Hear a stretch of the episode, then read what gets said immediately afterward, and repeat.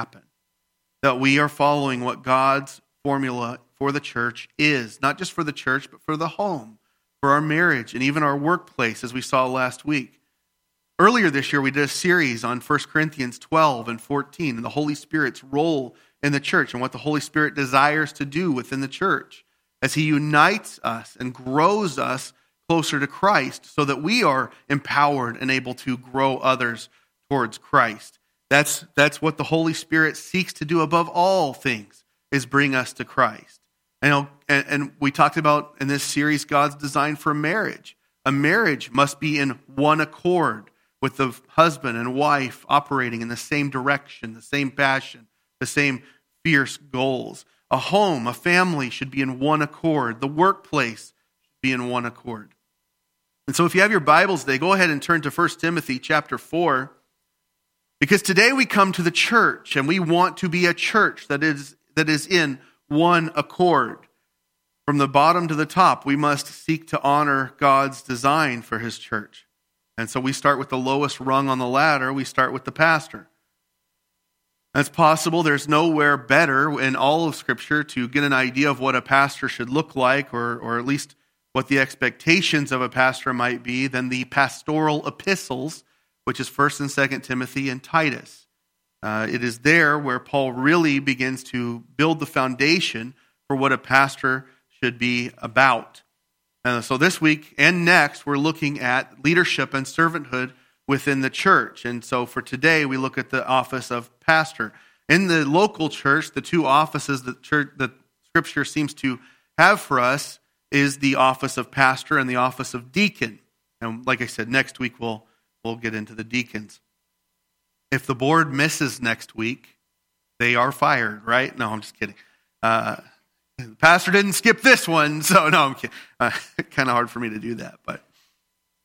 So we read in 1 Timothy 4:16. Now, now, like I said, the whole pastoral epistles give us much and what to look for as pastors, but I tried to find one place that summarized the entire passion that Paul had for the for the role. And I believe it's here in verse 16 of chapter 4 of 1 Timothy. It reads, Pay close attention to yourself and to your teaching. Persevere in these things, for as you do this, you will ensure salvation both for yourself and for those who hear you. These were written, these words were written by the Apostle Paul to his disciple, his son in the faith, Timothy. And was direction and how he was to lead the church at Ephesus. We've been looking in Ephesus, uh, the, the book of Ephesians, the past few weeks. And so Timothy is pastoring. He's actually over all the churches in the city of Ephesus and that region. And so Paul's going to give him ways what to look for in a pastor, what to be about himself as he pastors them. And if we want to be a church that is in one accord and understanding what Paul says here, we understand God's formula for leadership and servanthood in the church, it, it must begin with the pastor as well as the congregation. God's formula for pastoral leadership and servanthood in the church, especially the role of the pastor, is very simple as it has been the previous few weeks. If you want to write this down, the church needs a pastor who is called and qualified, preaching with perseverance, all while leading disciples who depend on Christ. I'll say that again. The church needs a pastor who is called and qualified, preaching with perseverance, all while leading disciples who depend on Christ. Now, you might be sitting there saying, well, this is very self serving of Pastor Jeff. Yes, it is. Absolutely. I don't shy away from that because it is serving to the church.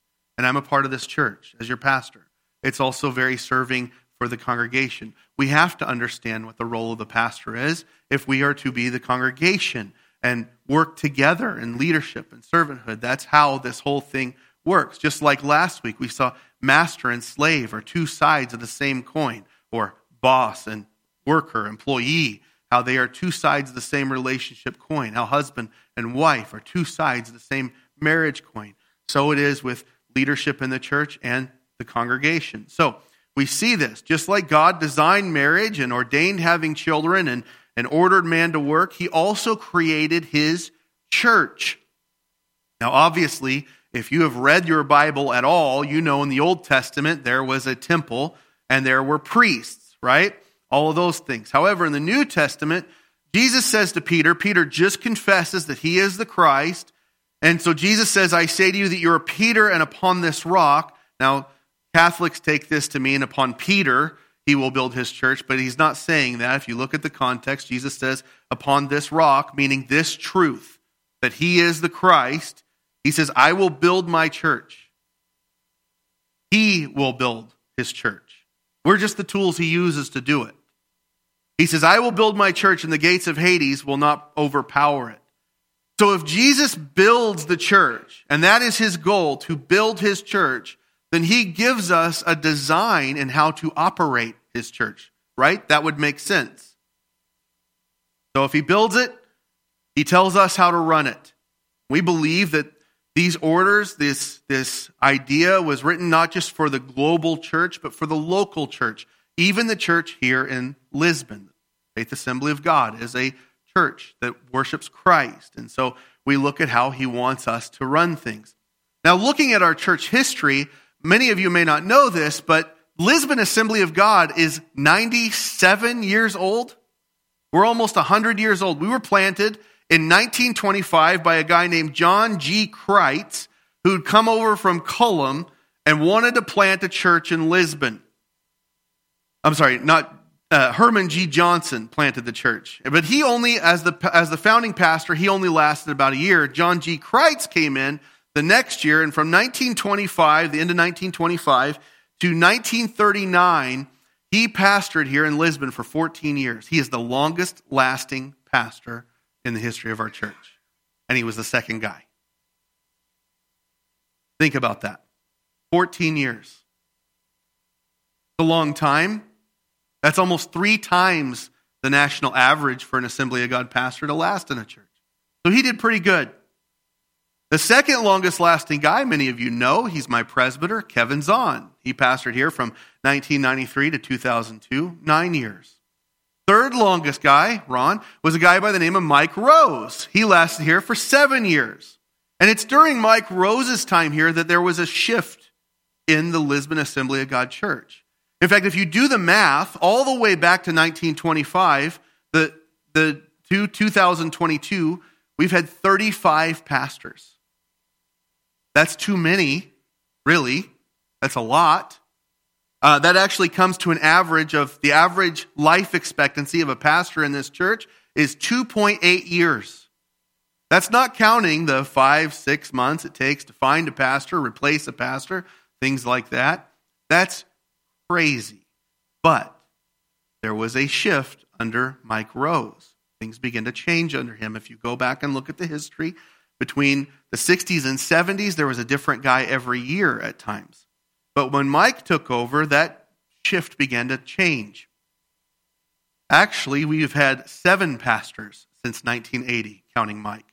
That brings our average to six years, which, like I said, that's closer to the national average for an Assembly of God pastor. Now, I will say, overall, I'm above average. I'm going on year four. I'm doing okay, right? You might say, well, Pastor Jeff, what's your point? My point is, we should want our pastors to stay longer, be here longer. And we're doing this whole series because we want to see God's formula as we seek a revival, not just in our town, but in our very lives. And the one thing that you will notice if you go back and look at the history of our church, the longer a pastor stays, the bigger the revival, the bigger the church seems to grow. The better it seems to do, the healthier it is. You know, look at the time Kevin Zahn was here. Look at the time Bill Hartman was here and, and the last 40 years. We see that trend. And so I say all these things to say, I want to be here a long time. I feel like I am, I believe I am called to Lisbon. I know we talked about this Wednesday night, and somebody said that uh, they hear pastors say that sort of thing and just dismiss it because it seems like a lot of pastors use rural ministry like stepping stones. Want to tell you something about that. I hate that mentality. I've seen other pastors do that. I, I do not believe that is the case. I believe pastors are called to the rural towns and should be invested in those communities and invested in those people. I've said that since I was brought here. that I believe there is a purpose for rural ministry and, and small towns. So I don't look at Lisbon as a stepping stone. If God ever called me somewhere else, it would probably be an even smaller town. No matter how bad my daughter pleads for a place with Burger King. Okay? It's just not going to happen. I don't believe that's where God's gifted me or called me. And I believe I'm here to retire as your pastor, and I'm only 40. So let's just move forward with that mentality as, a, as an entire church, okay? So, if nowhere else, we want to see a revival. We want to see a revival in our marriages, which we've talked about. We want to see a revival in our homes. We've talked about that. And even in our workplaces. But if we really want to see the spark of revival that will change a community, we want to see that in the church. And so we have to follow God's formula. And that formula for leadership and servanthood, it begins with the church and their relationship to the pastor. And a pastor should be called and qualified, pastoring, uh, sorry, preaching with perseverance, all while leading disciples who depend on Christ. And so the first thing I want to talk about is the idea of the being called and qualified. This is speaking specifically to what to expect or what to look for in a pastor. Paul tells Timothy, pay close attention to yourself. And why would he say that? So Timothy does not disqualify himself from the position he's in, first and foremost. A pastor, Robert Murray M'Cheyne, said this, the great Scottish preacher from the, like the 1800s. He said, The pastor's first goal is to his own personal holiness because we don't want to disqualify ourselves from the ministry, but also because the church needs a pastor. It's part of God's design for his, his local church.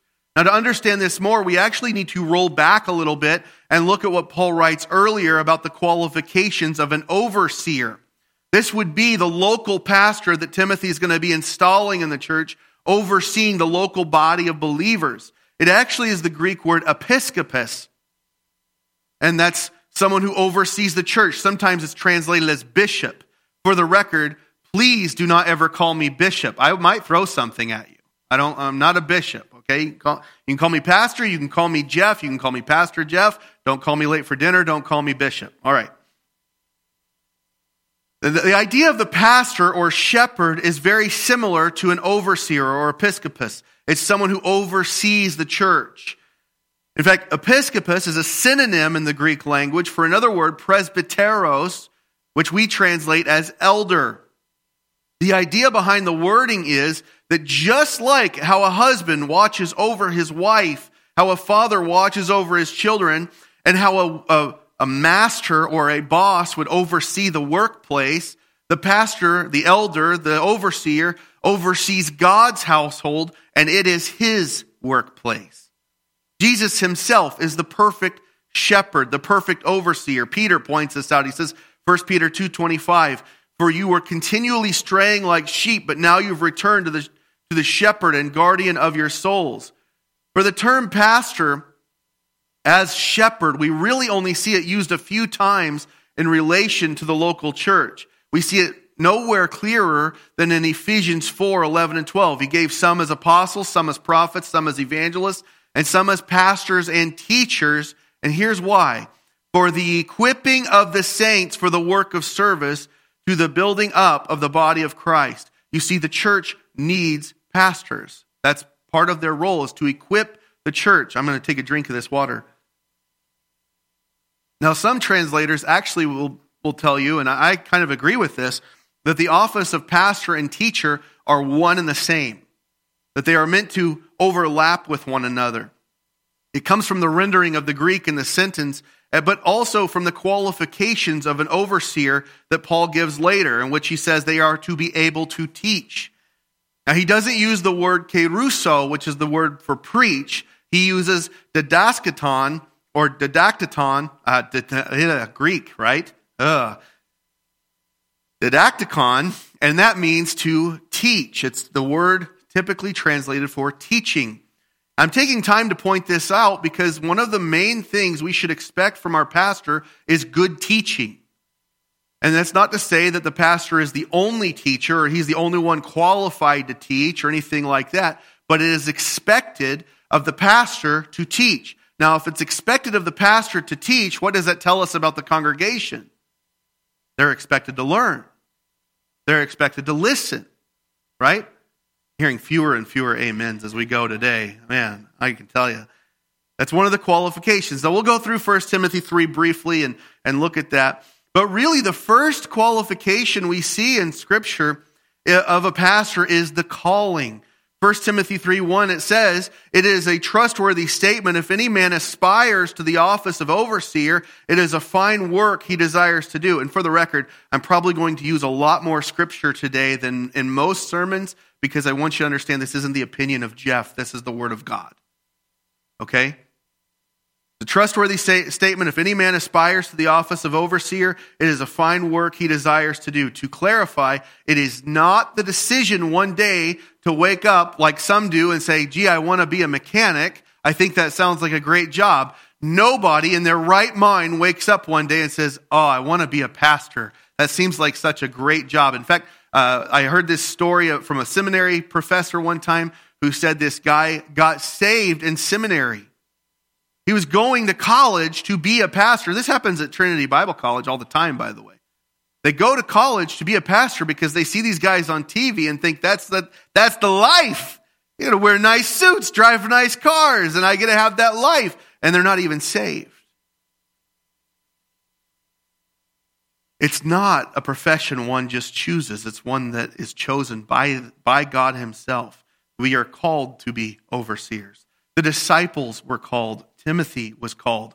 Paul was called. In fact, as the Timothy's calling, Paul says, This command I entrust you, Timothy, my son, in accordance with the prophecies previously made concerning you, that by them you fight the good fight.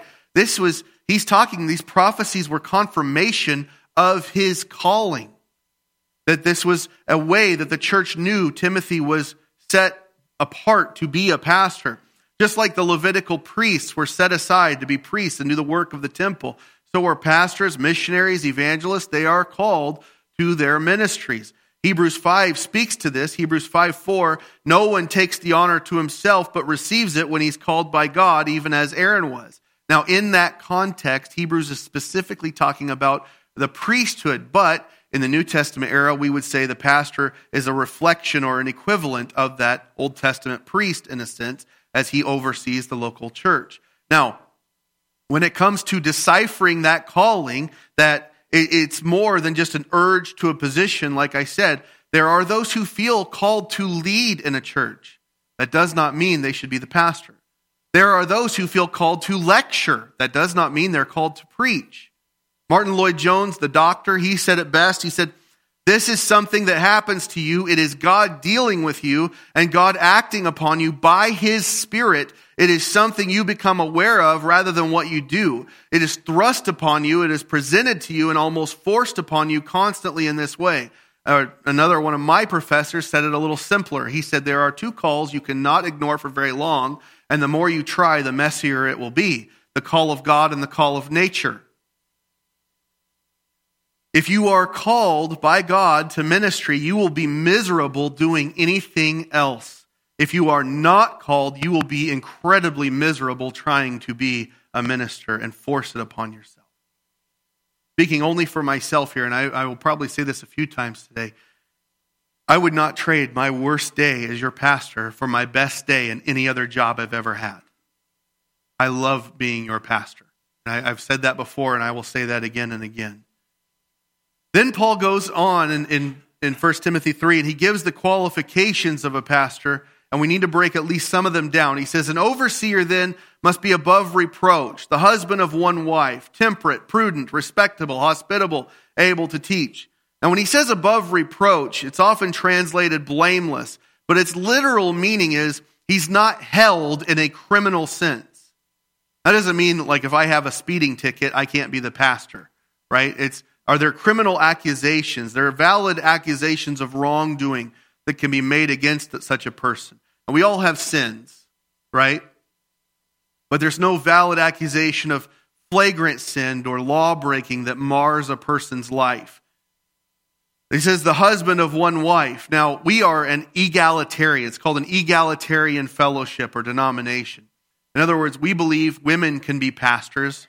We don't believe it's only for the role of men. Um, for those of you who know me, you know I don't really care if a pastor is a man or a woman. I just care if they're a good preacher, if they're good at their job. That's what we should really be looking at.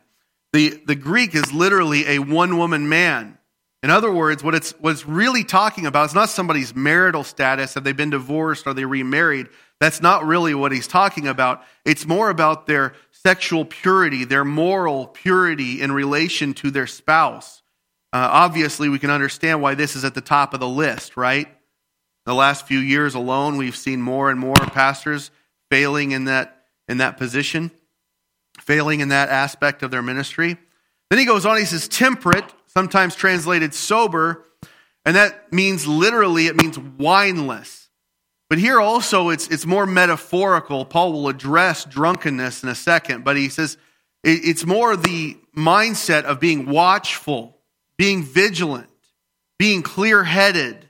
An elder must be able to think clearly and be aware of what's going on in the world around him and what's going on in the church around him. Then he says, be prudent or sober minded. This is somebody who's able to be self disciplined somebody who's able to prioritize things in serious and special, uh, sorry, spiritual matters. He says they have to be respectable. That's sometimes translated good behavior, right? They have to have good behavior. They have to be someone who's orderly, someone who's not constantly in chaos, constantly changing their minds about every little thing. Their homes and their lives, at least for the most part, are places of order. Now, I have a three year old son, so please be gracious with that right? I challenge anybody who has a small child to say, hey, I don't have any chaos in my home. It does happen, but is it a lifestyle aspect that we see? Finally, he says, be hospitable. That means being welcoming. It's literally translated a lover of strangers. We see this as a command for the whole church in Hebrews 13, 2. It says, do not neglect to show hospitality to strangers, for by this some have entertained angels without knowing it. But the pastor should model this for the church. Is that crackling? Is that that's all me, isn't it? Can I grab a different microphone? I'll just oh, we'll just roll with it. Okay. The pastor should model this. And I've said I've said this before. This does not necessarily mean that after church everybody can come over to the parsonage and, you know, crash at my place for a while, eat all my groceries. Please don't do that. Grocery prices keep getting higher and higher. But what it does mean is as the pastor especially, I can't be afraid to sit down with people to go have a cup of coffee, to have lunch, to sit in my office, talk about things. I have a welcoming personality. And I hope I do that. But a pastor's life must be open in a sense that people can see his spiritual character. And of course, we covered able to teach somewhat already. But like I said, if you are able to teach, there must be someone willing to learn. And if you're able to teach, that means you're someone who studies and knows the material well enough to explain it to others. Einstein once said, if you can't explain it to a six year old, you don't know it well enough yourself.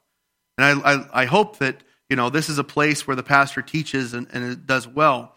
Now, Paul goes on, he says, not, the pastor should not be addicted to wine or pugnacious, but gentle, peaceable, free from the love of money. He must be one who manages his own household well, keeping his children under control with all dignity not a new convert, so that he'll become conceited and fall into the condemnation incurred by the devil. And he must have a good reputation with those outside the church, so that he will not fall into reproach in the snare of the devil. I'm just going to change microphones. I'm sorry. That's a lot.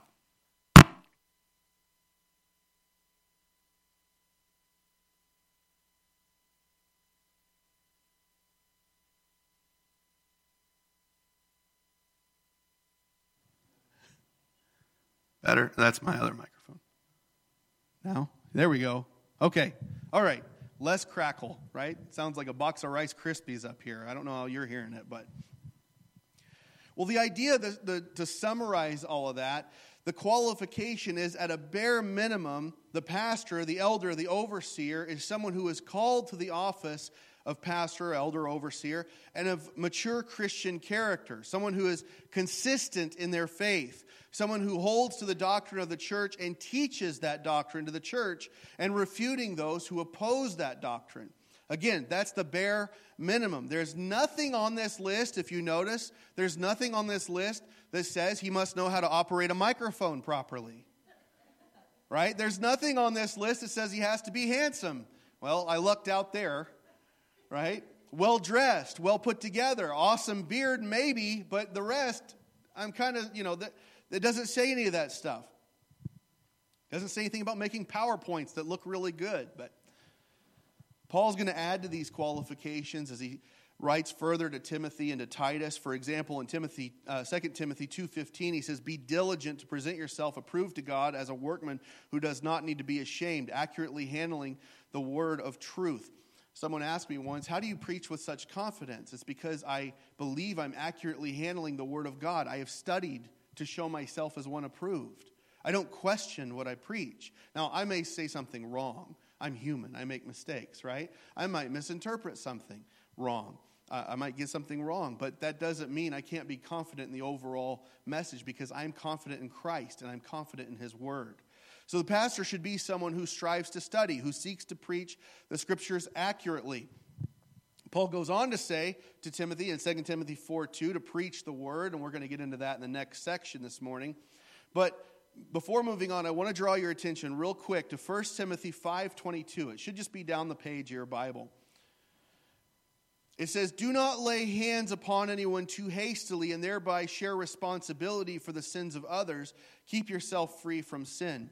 Now, many times, there are people who will come and they'll say, Well, I believe I should preach. I believe I have the skill set to do worship team or this or that. And Paul is saying very clearly, don't rush somebody into something.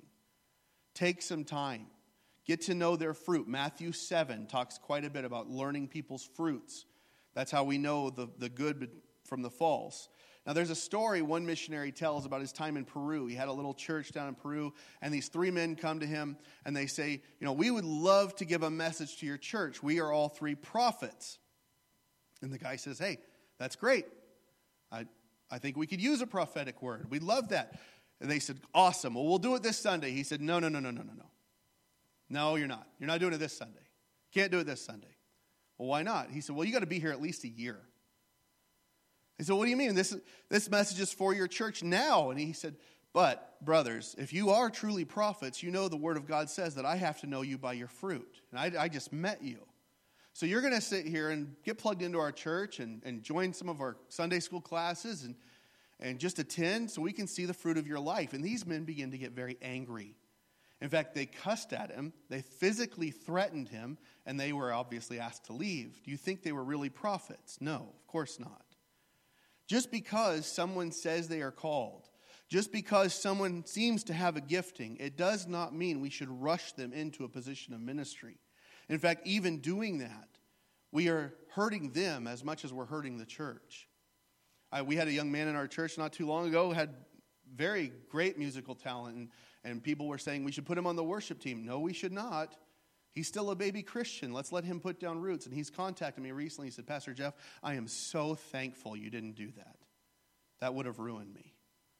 I'm so glad you took time to walk through the Word of God with me instead of putting a microphone in front of me. He said, I'd have to answer to God for all the stupid things I would have said. And so these are, this is the downfall of many ministers. They get rushed into something because they're a good speaker or because they studied a little bit, and so we want to rush them into something.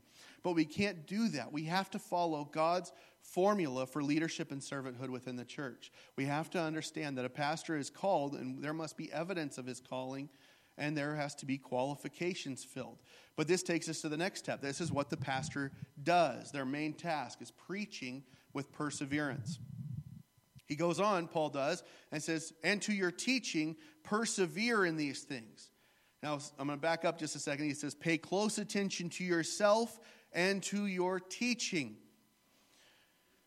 What we teach and preach as pastors, it matters. Just like our character can disqualify us from ministry, so can what we preach and teach. When Paul writes to Titus, he says to him that there are those who profess to know God, but they deny him by their works. He says they're detestable, disobedient, unfit for any good work.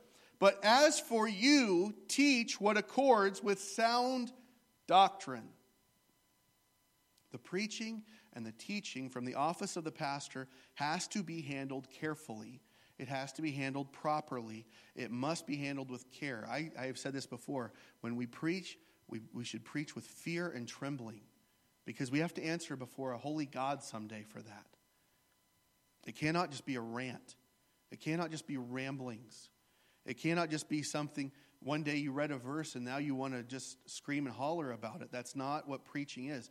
Paul it's one reason Paul says the elders who rule well are to be considered worthy of double honor, especially those who work hard at preaching and teaching.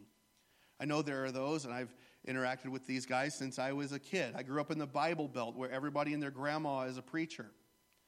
And there, there are those who say, I just rely on the Holy Spirit. And that's fine. You have to rely on the Holy Spirit when you preach. You, it's an absolute must. I can't get up here and do this without the, the power of the Holy Spirit. I can't speak and change a heart. That's only the work of the Holy Spirit. But if every time that's just an excuse to not study Scripture and not prepare a message, that's, that's something that's going to quickly become ranting and rambling and raving. It's not going to be a sermon. And I don't want to oversell this, but the reason so few people do these sorts of things is because it's hard work. That's one reason the former head of the SBC got caught plagiarizing the guy before him because they want to copy and paste other people's work because the job is hard. Uh, believe it or not, I'm not a good golfer. I don't work on my golf game six days a week, right? Pastors shouldn't do that sort of thing. We have to be in the Word of God. That's, this is why some pastors will ask for other pastors' notes and manuscripts and want to take that instead of research for themselves. And for the record, I'm not opposed to using someone else's outline, the skeleton, but you should put, fre- and Pastor Calvin and I, and I have had this conversation. It's okay to use someone else's outline, but you put fresh meat on those bones, right? It's for that congregation. Uh, these men who do this sort of thing, pastors who, who want to rip off other pastors rather than preach for their own congregation, they're not teaching and preaching the people in front of them. They're, they're stealing from someone else and just echoing something they've heard. These men are not leading their congregations, they're not shepherding their sheep, they're following other men. And Jesus addresses this with the Pharisees when he says, Leave them alone. They're blind guides of the blind. And if a blind man guides a blind man, both will fall into a pit. The pastors who do this sort of thing, they, they're not loving their people. They're seeking to honor God with their lips, but they can't be bothered to write a sermon from their own study and their own prayer. That's a problem. And one of my biggest pet peeves, Georgette got this this morning. She stopped by my office.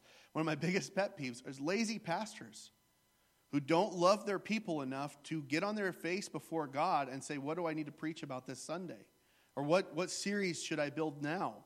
Things like that. The main job of the pastor is to preach the word of God and preach what the church needs to hear, not what makes him popular. Not what he thinks will make him popular, anyway. And not what they want to hear. That's a big thing. That's a very important thing.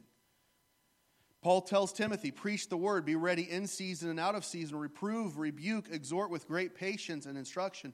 Why does he say this? Because the time will come when they will, when they will not endure sound doctrine, but wanting to have their ears tickled, they will accumulate for themselves teachers in accordance to their own desires, and will turn away their ears from the truth, and will turn aside to myths. But you, speaking to Timothy, be sober in all things, endure hardship, do the work of an evangelist, fulfill your ministry. He says, fulfill your ministry, not someone else whose sermon you robbed online. He says, pay close attention to yourself and to your teaching.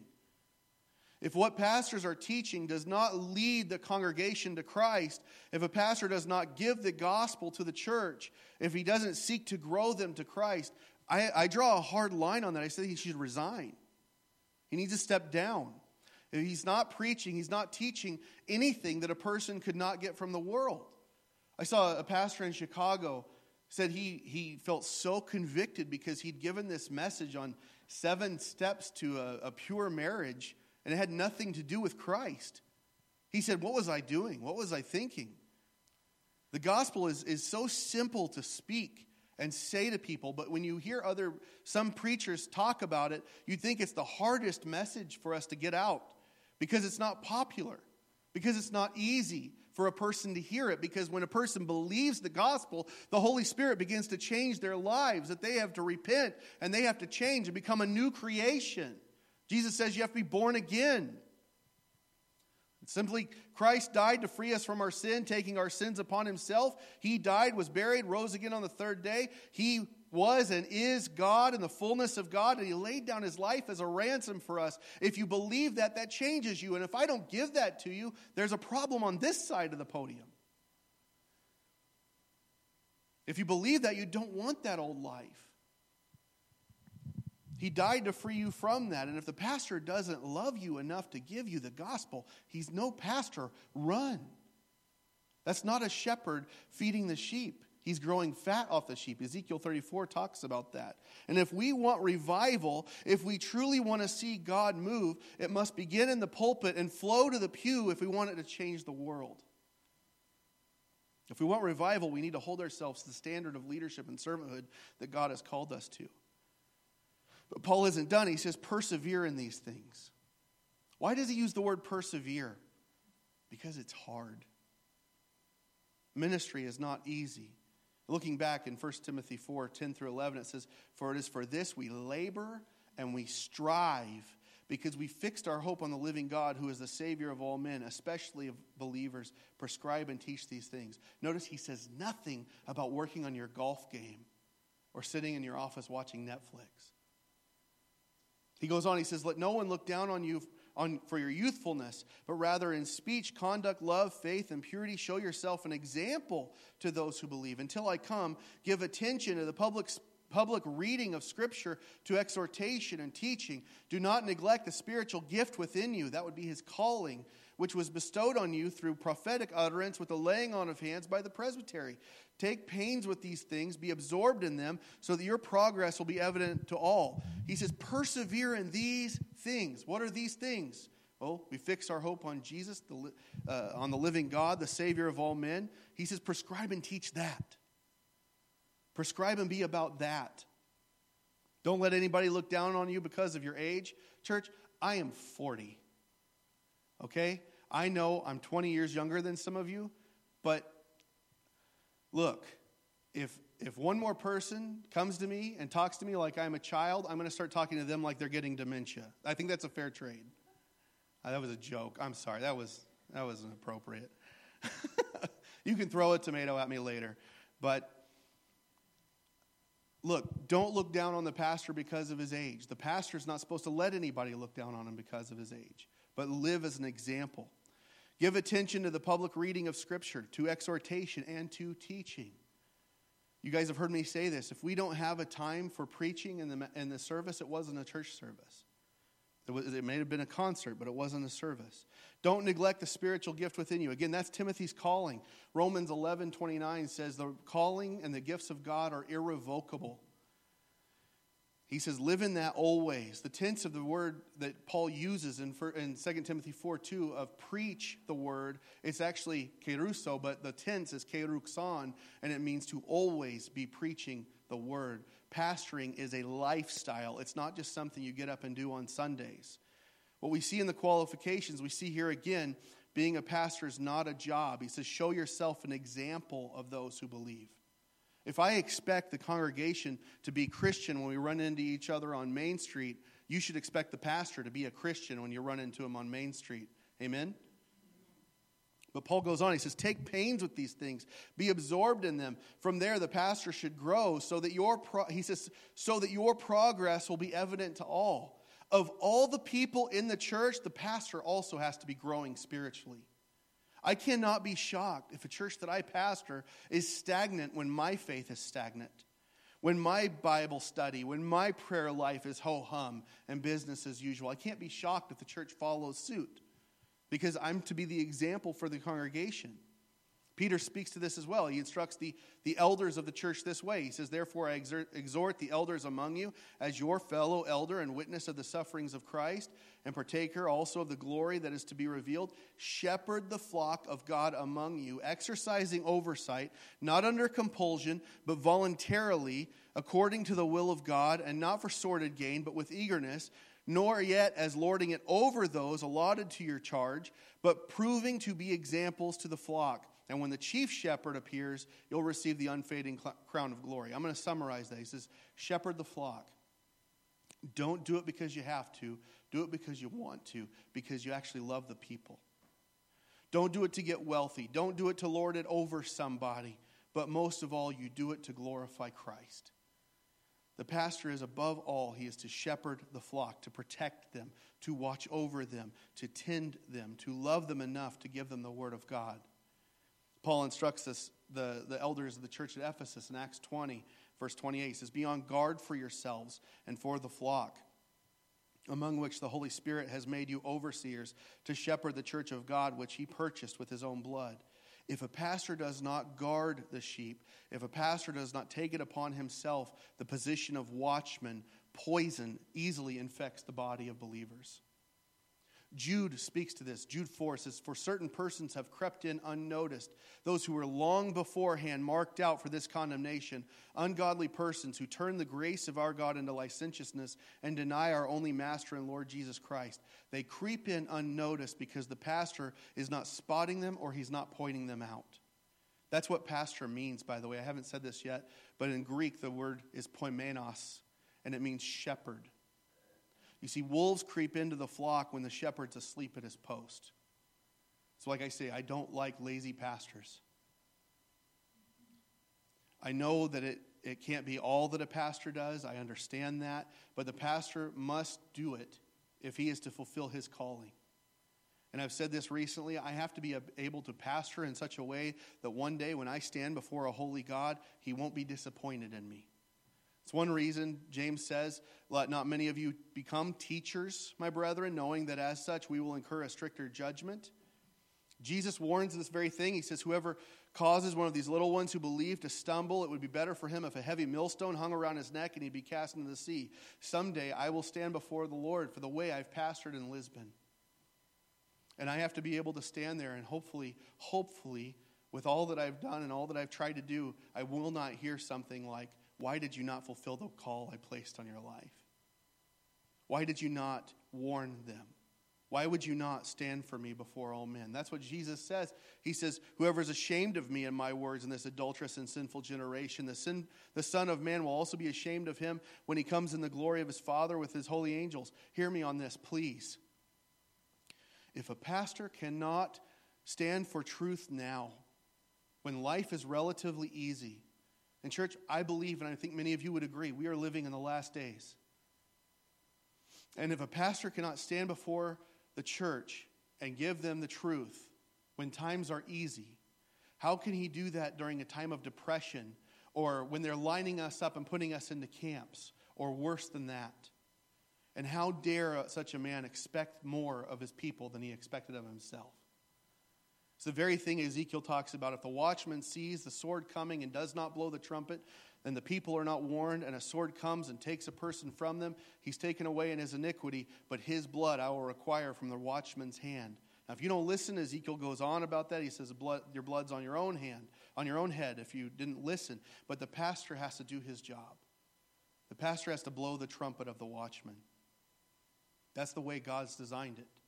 And I'll say this and I'll move on. If Jesus is the good shepherd, and he calls himself that in John 10 11, and he's actually quoting Ezekiel 34, then Jesus himself models the way a shepherd should love his flock.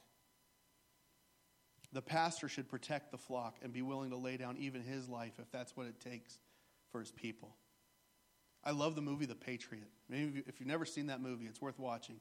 But there's this scene where they go to recruit people in the local church, and the pastor ends up coming with them to join the Revolutionary War. And they're all shocked because he's such a pacifist. He says, No, there's a time for the, for the shepherd to feed the flock, but there's also a time to protect, protect them from the wolves. It's one of my favorite lines in a movie, and I just butchered it, but it's a powerful, powerful line, and I believe that.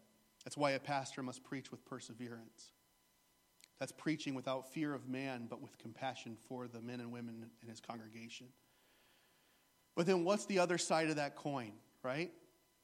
As the wife is the other side of the coin of the husband and marriage and, and children and parents are on two sides of the same relationship coin and masters and slaves are two sides of the same coin. What about the other side for the pastor and for the deacons? And again, we'll get to the deacons next week. That's the leading disciples who depend on Christ. He says this, Paul continues in verse 16 For as you do this, you will ensure salvation both for yourself and for those who hear you. I want you to understand something this morning.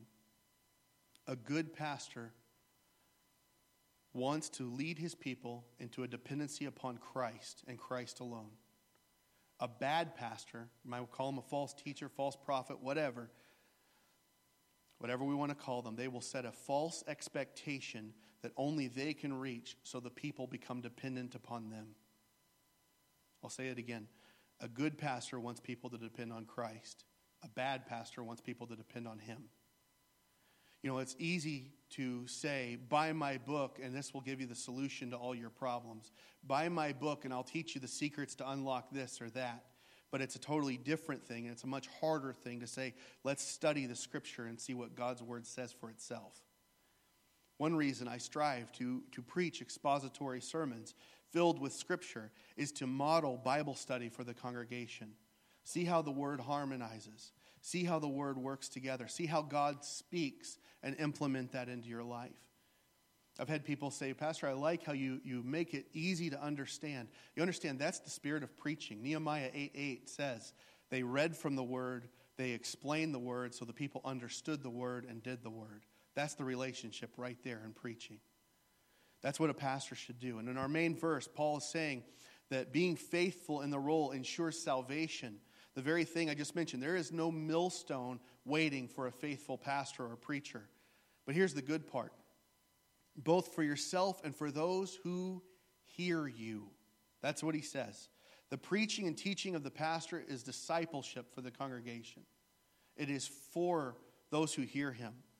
What's a congregation's role in the pastor's ministry and the leadership and servanthood between the role of pastor and the role of the church? It's to do what he says unflinchingly, right? No, absolutely not. Please do not do that. That makes the pastor no different than a dictator or a tyrant.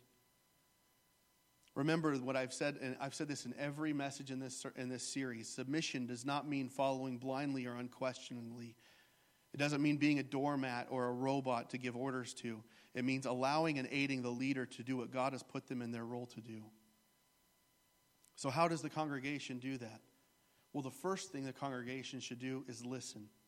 Not because it's the pastor's will, but it's because that's what the Word of God says. Come to church expecting to hear God speak through His Word, not mine. First Peter says, Whoever speaks is to do so as one who is speaking the utterances of God. You see, there is a weight to every message that's preached, there's also a weight for every message that's heard.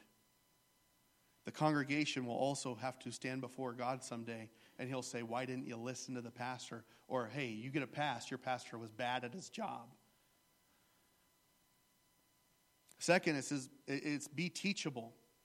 You know, I have to remain teachable. I don't have all the answers. I'm constantly trying to learn. Pastor Calvin and I have been talking about building sermons, and there have been times where I've, I've written out two or three paragraphs and come across something, and man, I got that wrong. You know, you got to be teachable. So do the people to learn, to get better, to understand. Don't get your itching ears scratched. Come to church craving a challenge. Let the word of God move you. Let the word of God push you and grow you. James 1:21 says therefore putting aside all filthiness and all the remains of wickedness in humility receive the word implanted which is able to save your souls. Don't just hear it and don't just accept it. This is the third thing, test it. This is why we have sermon notes in the bulletin, why we have so much so many uh, things available for Bible study. Test what's being preached. Ask questions after the service. You know, send, if you think about it through the week, send me an email. I'm happy to send you back four or five pages explaining everything. Ask Dale. I always try to explain with a thorough answer. But be a Berean Christian. The Bereans, if you remember Acts 17, they were more noble minded than those in Thessalonica. Thessalonica heard what Paul was preaching and ran with it. But history reminds, the, uh, reminds us the Bereans were no, more noble minded because they received the word with great eagerness examining the scriptures daily to see whether these things were so. Church, if the apostles were not above being questioned, I'm not. Take the message home. Watch it again on YouTube or Facebook throughout the week. Listen to the podcast. Dive, dive into it. Pastor Jeff, you said this. I want you to explain this a little more. Chances are, I'm excited to do that, by the way. I like doing that. And if what I'm giving you is good, if it's, if it's feeding you, if it's nourishment for your soul, do something with it. Psalm 95 says, Today, if you would hear God's voice, do not harden your hearts. But as Jesus said consistently, He who has ears, let him hear. He's meaning, don't just hear it, but act on it. Luke 8 18, it says, Take care how you listen. For whoever has, to him more will be given, and whoever does not have, even what he thinks he has, shall be taken away from him. What Jesus is saying is that we're going to be held accountable for how we learned, how we listened, and how we were taught. And if we know it's true, and if we've tested it and understood it to be true, then it must take root in, in, our, in our hearts, whether we like it or not. This is actually worship, by the way. This is where real worship happens, where God's end of worship takes place. The music is good. Don't get me wrong. Patty, please don't quit. the praise and worship time is wonderful. But when the Word of God penetrates our hearts, when we study it, when it begins to take root, that's when real worship begins to happen. Because God is speaking to us as we're praying to Him, as we're worshiping Him. From the roots, excuse me, from the roots spring forth the fruit of the Spirit that are evidence of our relationship with Christ. When we sing, when we, when we praise, that's good. But when God speaks and we listen, that's the relationship circle completed. Two more things, then I'll move to close. And I'll likely reference this passage next week as well. But Hebrews 13, 17, and then uh, in Jude 16, it says, Obey your leaders and submit to them, for they keep watch over your souls as those who will give an account. Let them do this with joy, not with grief, for this would be unprofitable for you. Jude 16 says this These are grumblers, finding fault, following after their own lust. They speak arrogantly, flattering people for the sake of gaining advantage. So I say those two, two verses together for a purpose. We are a growing church, and there are going to be growing pains. Sometimes that leads to negative attitudes, it leads to put downs, and in some cases, even digs and backstabbing and gossip. Sometimes that's intentional, sometimes it's not. But we should have no part in that. We should not humor those things. If you have a legitimate complaint or a problem, please come and talk to me, talk to a board member. Grumbling and complaining is not good for the church. In fact, Philippians talks about this as well. It's not good for the individual. Grumbling and gossip is poison to the body of Christ. John speaks in 3 John of a man named Diotrephes. If you've ever heard me talk about him, I always refer to him as the sneaking deacon. Because John says he doesn't, he loves to be first. He does not accept what we say. He undermines the apostles every chance he gets. Don't undermine. Investigate. Come and talk to me. Come and talk to the board. If you can't talk to me because you think I might blow up and get really mad, I've got a problem. But grab a board member if that's the case. Now, it may sound harsh. That may sound like pastors getting defensive or something like that. No, I'm not. I want to be very clear. Okay? I say those things in case of, you know, in case of emergency, break glass, right? In case of emergency, do this sort of thing. In case that thing pops up. But I want to be very clear this church has been a very big blessing to my family and myself. There have been some of those growing pains, but I will reiterate one more time there's nowhere else I would love to pastor. I would not trade my worst day here as your pastor for my best day anywhere else. And I hope you understand that. The last thing, very last thing, is simply this pray for your pastor. Pray for the deacon board. Like I said, we'll get to them next week, but I desperately always need your prayers. Paul consistently asks for prayer to the churches he writes to. Ephesians 6:19, he says, "Pray on my behalf." To the, to the Thessalonians, he says in 1 Thessalonians 5:25 simply, "Brethren, pray for us." So as your pastor, I'm asking you please keep me in prayer. We are in this together uh, as we become more and more dependent on Christ and, and attempt to grow his kingdom in this region. So, growing in him together. I'm going to move to wrap this up. I'm going to ask the worship team to go on and, and come back up. But as the pastor, I'm called to lead, I'm also called to serve. And I, if you have a need, if you have something going on, I want to pray with you. I want to pray for you this morning. If there's a need for healing and just something going on in your life you'd like prayer for, I'm going to be up here at the front, and those who are on the board, I would ask them to join me to, to pray. But next week, we'll dive more into the, the deacon board and things like that. But uh, this morning, as we close, we're going to sing. I want to ask you to worship together If you have a need or something that you'd like prayer for, by all means, come forward. And we'll, we'll ask, actually, Patty, would you close us in prayer at the end? Thank you. You need my mic to be able to do that. Heavenly Father, we thank you. We thank you for your word, Lord. We thank you for your faithfulness to us, Lord. We thank we are thankful, Lord, that you've placed the role of pastors in our churches.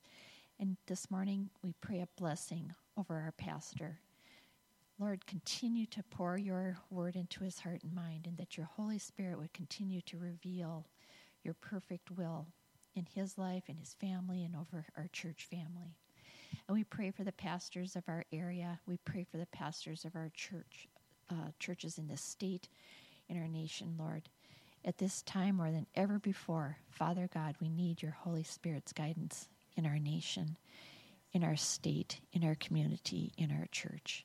We thank you, Holy God, that your Holy Spirit is not not challenged by this, not challenged at all, but that you and your Holy Spirit and our precious Savior are more than able, more than able to guide and direct and lead as we submit ourselves to you in your perfect will. We thank you. Thank you, Lord, for all that you are. In your precious name, amen.